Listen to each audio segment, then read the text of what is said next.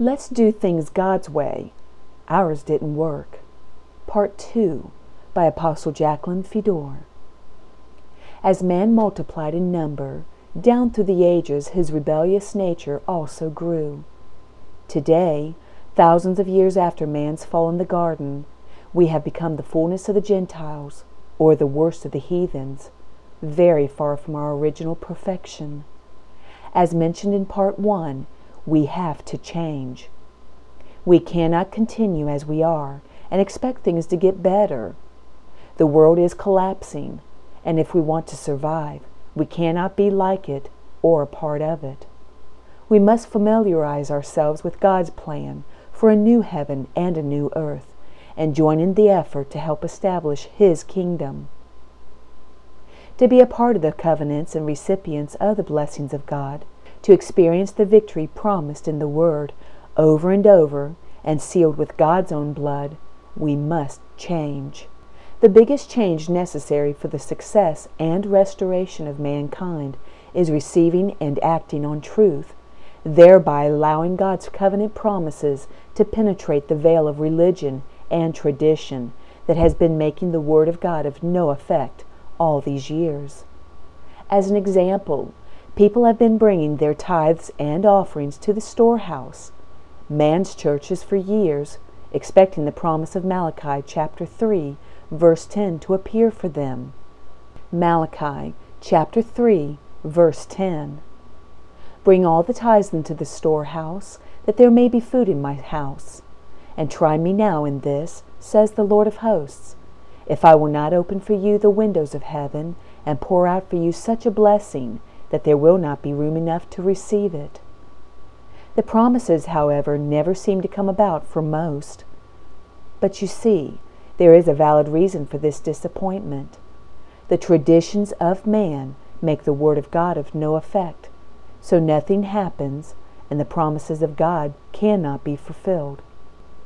In Mark chapter 7, verse 13, Jesus says, making the Word of God of no effect through your tradition, which you have handed down, and many such things you do. The church, for the most part, walks in more tradition than truth, and is very defensive when asked to change. Each age of the church receives insight from God, but guess what? It is up to us to change as it is released. It is God's desire and plan that we go back to our once perfect state but we will not get there singing, Give me that old time religion.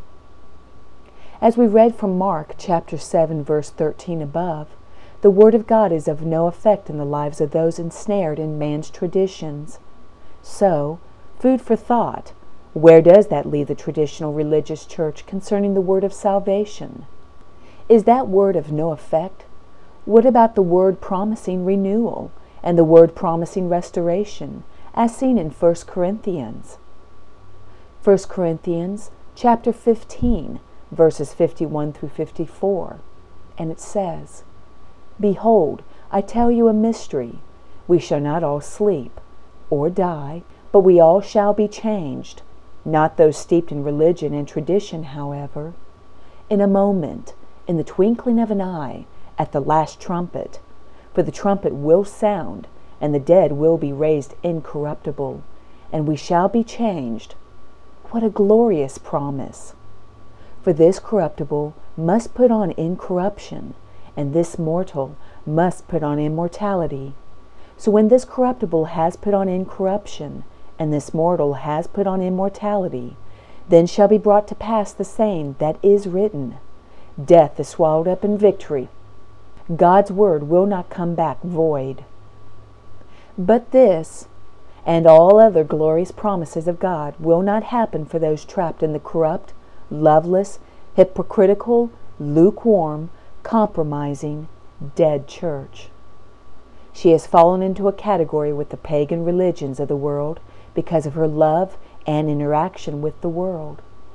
The old church, beautiful in the eyes of the religious, full of long standing beloved traditions, has become a part of Satan's bride whose name is Babylon. She is the direct counterfeit of New Jerusalem, the bride of Christ. Let us read Revelation chapter 18, verses 2 through 3. And he cried mightily with a loud voice, saying, Babylon the great is fallen, is fallen, and has become a dwelling place of demons, a prison for every foul spirit, and a cage for every unclean and hated bird. Her sacrifices of worship are profane, unacceptable. For all the nations have drunk of the wine of the wrath of her fornication. The kings of the earth, man's governments, have committed fornication with her, and the merchants of the earth have become rich through the abundance of her luxury. She hoards God's money meant to be used to make known His covenants and fulfill His promises of prosperity to His people. Please heed closely now the warning in Revelation chapter 18, verse 4. And I heard another voice from heaven saying, Come out of her, my people, lest you share in her sins, and lest you receive of her plagues.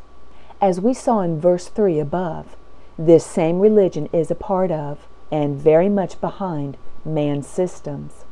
It teaches God's people to look to their governments for adjustments in the economy and to seek higher education levels to solve the world's problems. What do we expect when imperfect men choose their leaders? Had we studied the word closer, we would have known we were out of order and not in God's will in selecting our own government within the church and over the world. Those God would direct the earth through are men and women anointed and appointed by Him that know and teach His will concerning finances, education, and culture. The kingdom of God should have been reestablished long ago. Why this method instituted by God, isn't in operation today, is a situation that evolved from another very bad choice made by man thousands of years ago. 1 Samuel chapter 8 verses 6 through 7, written somewhere around 1130 BC, discloses the core of the problem. But the thing displeased Samuel when they said, Give us a king to judge us, instead of God's chosen high priest. So Samuel prayed to the Lord, and the Lord said to Samuel, Heed the voice of the people in all that they say to you, for they have not rejected you, but they have rejected me, that I should not reign over them. Let's face it, people, we need God to reign over us. We are pathetic on our own. So where is God's government today? Let us read Isaiah chapter 9, verse 6 as he prophesied concerning God's government. For unto us a child is born, unto us a son is given, and the government will be upon his shoulder, and his name will be called Wonderful, Counselor, Mighty God, Everlasting Father, Prince of Peace. So if the government is on his shoulder, it must be the head of his body. Now let us read Ephesians chapter 4, verses 11 through 12. And he himself gave some to be apostles, some prophets, some evangelists, and some pastors and teachers, for the equipping of the saints for the work of the ministry, for the edifying of the body of Christ. His government is what we know today as the fivefold ministry.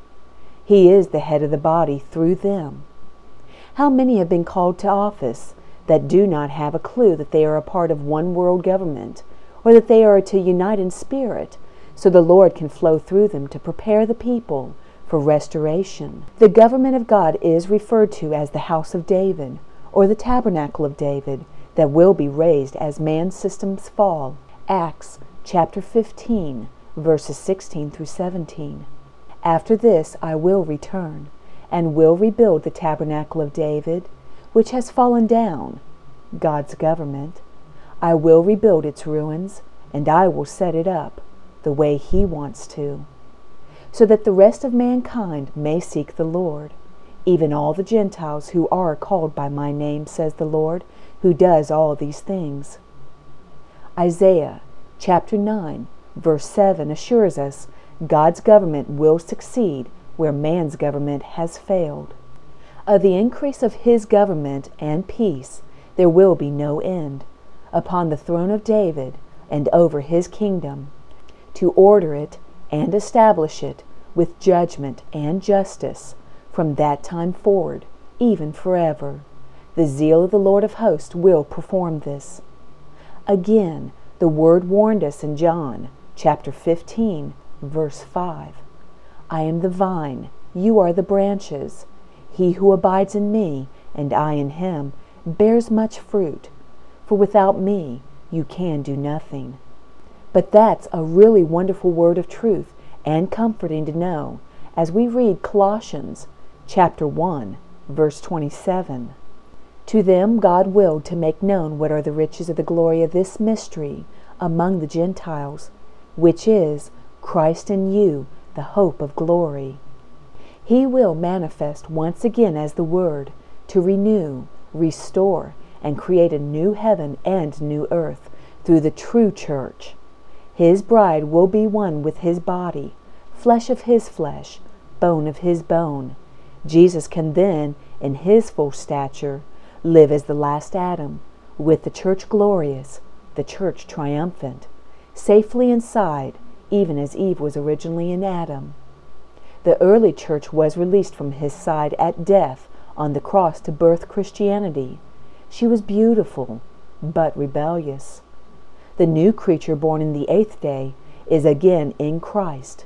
He will bring her full circle to the garden, where he will release God's family out of time into eternity to birth a new heaven and a new earth. That part of the church that refuses to change and be prepared as his bride will experience his wrath. Remember, the zeal of the Lord will perform this. No more sorrow, no more pain, just peace and joy in the Holy Ghost for those that love the Word, keep His commandments, and are changed into His image as in the beginning. Revelation chapter 21, verses 4 through 5. And God will wipe away every tear from their eyes. There shall be no more death, nor sorrow, nor crying. There shall be no more pain, for the former things have passed away. Then he who sat on the throne said, Behold, I make all things new. And he said to me, Write, for these words are true and faithful.